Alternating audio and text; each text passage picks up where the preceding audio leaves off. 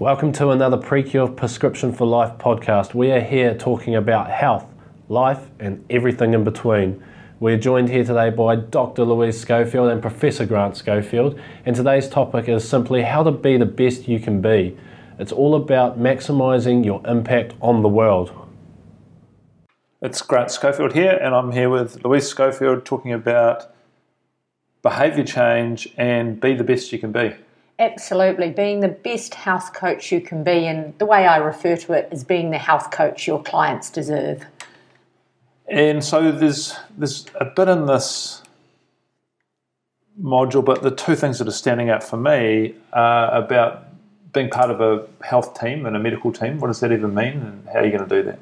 I think as a health coach, you are multidisciplinary. So you are across exercise, nutrition, medications, you need to understand some research. But that doesn't mean that you know everything. In fact, your number one expertise or area of expertise, so to speak, is actually is in behaviour change. Right. So we're not expecting you to. You're not. Well, you're not even allowed to dish out the, the drugs and start to do heart scans and all these sorts of things. But it's important. Do you agree to if the doctor says, "Oh, they've had a myocardial infarction," that you know that that's a heart attack? And if they, you know, medicine is full of jargon, but it's not something we should run away from. Definitely. And I think it's really daunting as a non medically trained person to, when you start hearing those terms, it's easy to think, oh well, I, I don't I don't understand that and I don't need to. But that's why we spent the first module of this course really understanding what is human health, and then in module two about chronic diseases and hearing from all of our different experts. And I know that each of the experts on the PreKure team, they are all very clear when they seek advice. And they do that quite quickly and easily. I think that's drummed into health professionals in their training that they don't have to have all the answers and that they go and refer all the time. Just because you're you know what a myocardial infarction is doesn't mean you're masquerading as a cardiologist. Sure. so sure. let's not be scared of that. You can let's. Uh, I'd be encouraging people to use these words and understand the jargon, and and even the the range of medications, the main ones.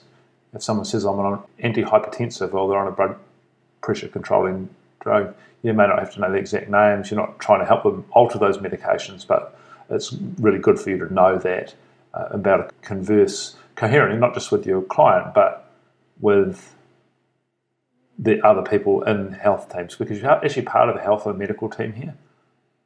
I think so, and I think we're going to see more and more of that. The health coach become in in practices and medical practices. I certainly can. We can see from the US that it's a real discipline that's growing. So I think the the what what we see health coaches doing and how involved they are in the medical side of their clients and patients' lives is simply going to increase. Okay, so the other big thing, which I would like to talk more about now, is this mum test. What's the mum test?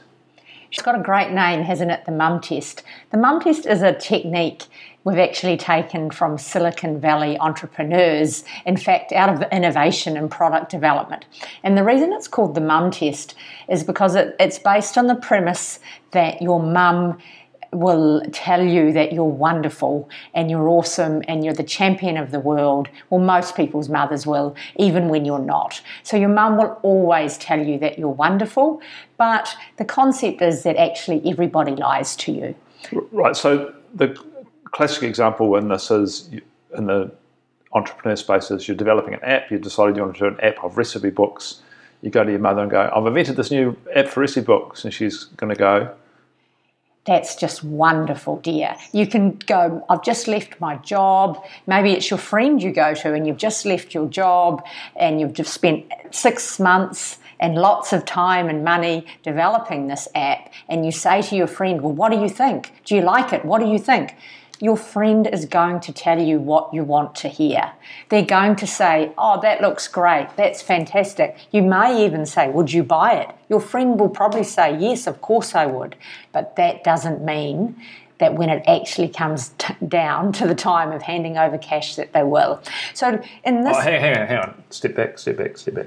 That's that's important bit, isn't it? So people are motivated to give you good feedback. People generally want to be nice. Now, that might be your 100% experience of the world. There are people who break that, of course, but people who are close to you that you know well and you ask these things uh, will, in general, want to be positive, even though in reality, no one will buy your product. And I think the giving of feedback, it comes to mind a friend, a good friend of mine, actually yours as well, Katie. And I was sitting next to Katie a number of years ago in a seminar. And Katie and I had watched this presenter, and the presenter was average to poor at best. The feedback form came round. You had to give a scale from 0 to 10 to rate the presenter. Katie gave the presenter a 7 out of 10, and yet a few minutes before filling out that form, she'd told me how hopeless she thought that presenter had been.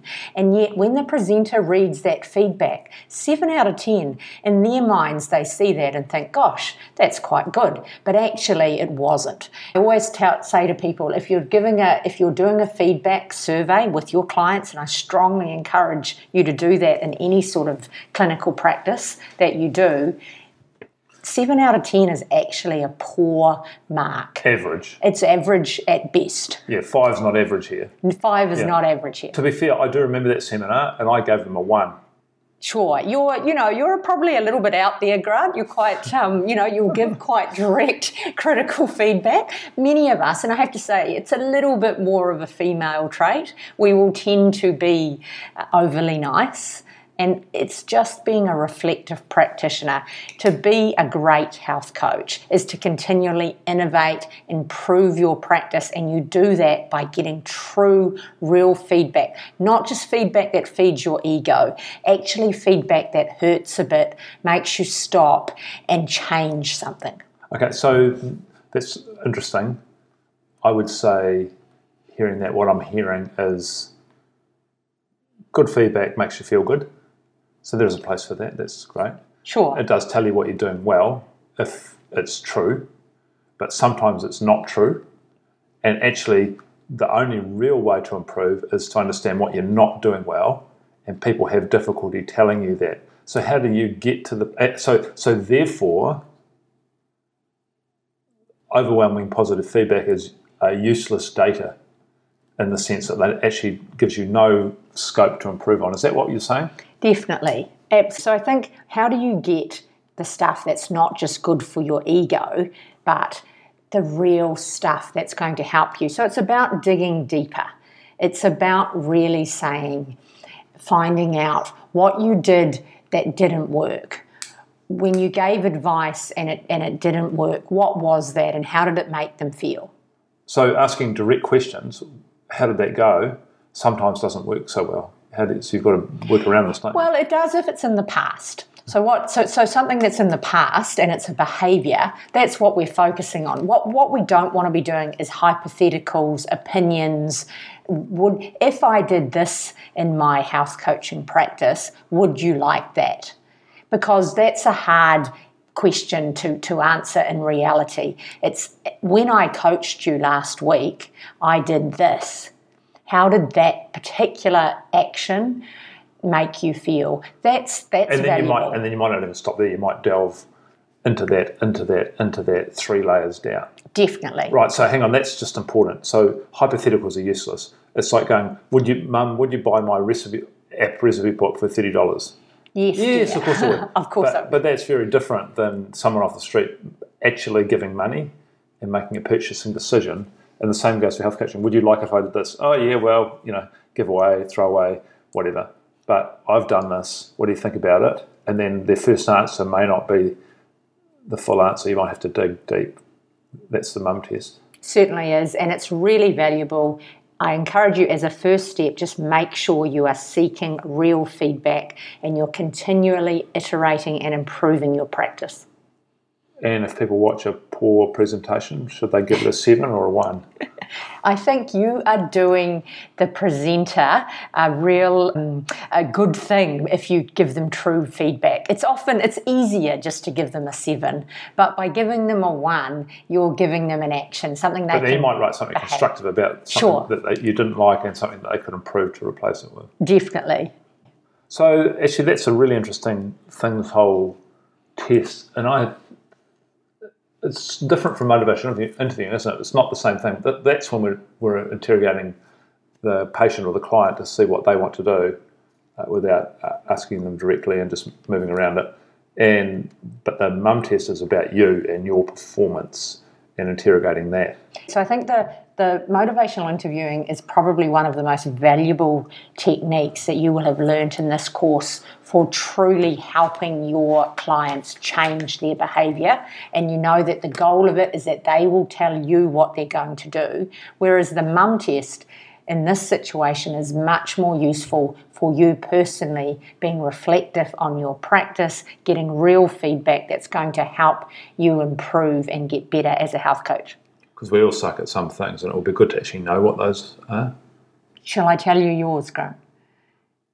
Um, I'm, I'm ending this podcast.